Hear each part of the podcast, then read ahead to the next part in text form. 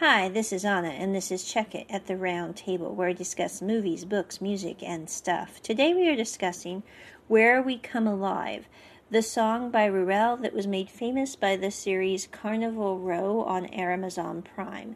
This song is super cool. It is the top song on my Pep Talk music playlist, which I will include a link in the description if you guys want to listen to.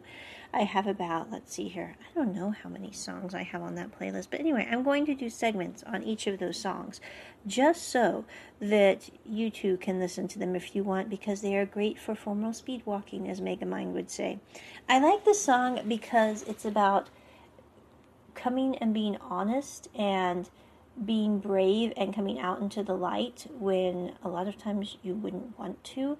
It's um, because of this the storyline of Carnival Row is about um, Faze in a very dire situations, trying to be brave and courageous in spite of the fact that they're almost ready to be on the brink of annihilation. Just saying.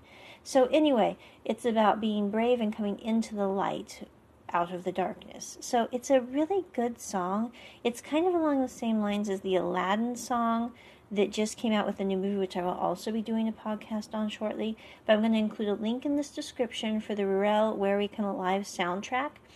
I don't know anything about their other music except this one is splendid. So if you have a chance to listen, it's I think a four minute song, but it's just a really good upbeat song about being brave in the spite of great difficulty.